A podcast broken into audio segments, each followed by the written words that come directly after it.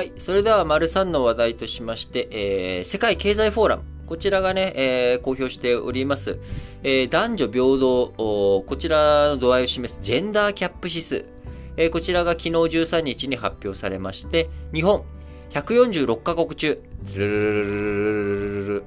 116位とえー非常にね、まあ、あの皆さんもそうご想像した通りだと思いますけれども、まあ、低い順位ということで、えー G7、主要7カ国中最低であるのは、あその通りであり、えーさらに韓国や中国よりも低いということになってしまっております。えー総合順位116位ですが、政治分野では147カ国中139位。えー経済について、あ、ごめんなさい、146カ国中139位。経済についても、え146カ国中121位ということで、非常にですね、政治経済の順位低いということになっておりますが、教育についてはですね、えー男女の、その、識字率とか、初等教育、えこういったものに男女差がなく、教育分野については男女平等だというふうに評価され、え1位と。で、健康分野の評価についても医療の評価あ高かったということで、えー政治と経済は139位とか121位だったわけですけれども、えー総合では116位と、えー教育とかね、医療のおかげで、えー順位、なんとか、なんとかで、別に低く、まあまあ、あの、50歩100歩ですけどね、116位ということになりました。えー教育分野についてはね、あのーまだ、その、なんでしょう、東京都立高でしたかね。えーそこでのおー男子、あの、男子の、お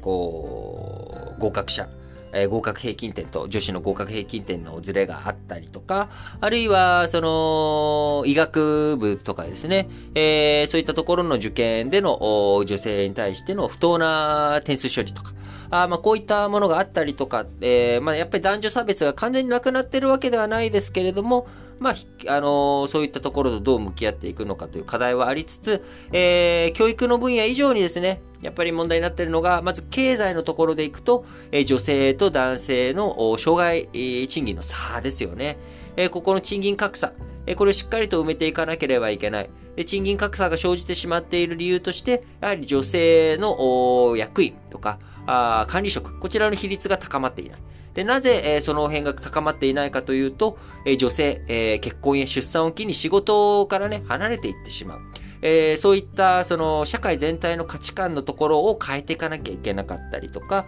あるいは、あ女性だけがね、あのーこう、産休、育休で、えーキャリアが断絶してしまうと。えーそこの部分について、えー男女ともに、えーしっかりと、おー教あの子育てね、えーこちらに参画していくっていうところを担っていかなければいけないとか、まあ、こういったところを直していくっていうのが非常に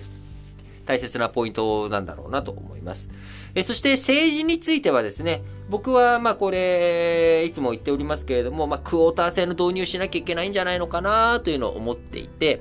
えー韓国、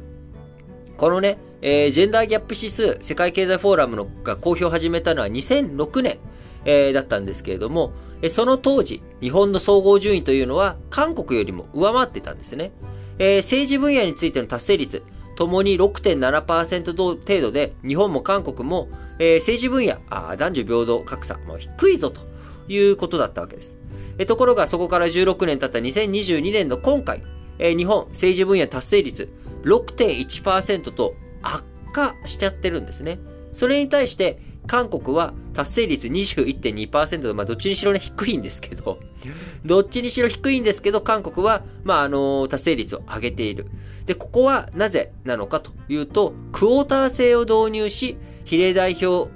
候補者名簿50%以上を女性に割り当てたというようなこと。まあ、こういったことがね、えー背景に韓国達成率を上げていったということがあり、まあ、やっぱりまずは僕は、あのー逆差別と言われてもですね、今現状、えー実態としてバランスが悪いというものがある以上は、あ強制的にね、次元立法とか、あその段階的に何パーセントになるまでは、えー強制的に割り当てをするとかね、なんかそういった対策対応をあ導入しないとなかなか難しいなと思うんですよね。今回の参議院選挙でも、野党はね、候補者、えー非常に増やすと、えー女性候補者増やすということができましたけれども、えー与党はやっぱ現職を優先しなきゃいけない。えー、っていう建前、建前というかね、まあ、あの、やっぱり選挙を勝ちたい。ってことはすでにもう、ね、実績があって、勝ってる人をやっぱり、えー、扱わなきゃいけない。で、その、勝ってる人を、えー、やめてくださいって言うと、それは、あのまあね、首にすることと一緒ですからね。えー、なかなか首の宣告をすることも難しいっていうことで、え、女性の割り当て、え、与党、なかなか候補者上げていくっていうのが難しいわけですけれども、そこをね、強制的に割り当てていくっていうことをしていけば、あまあ女性比率単純には上がっていくけど、今申し上げた通りね、あの、今、じゃあ既存の議員さんの首を跳ねなければいけないということになっちゃうので、まあなかなか導入していくのも難しいと思うんですが、え、何かしらね、対策対応を打っていかなきゃいけないなっていうふうに思います。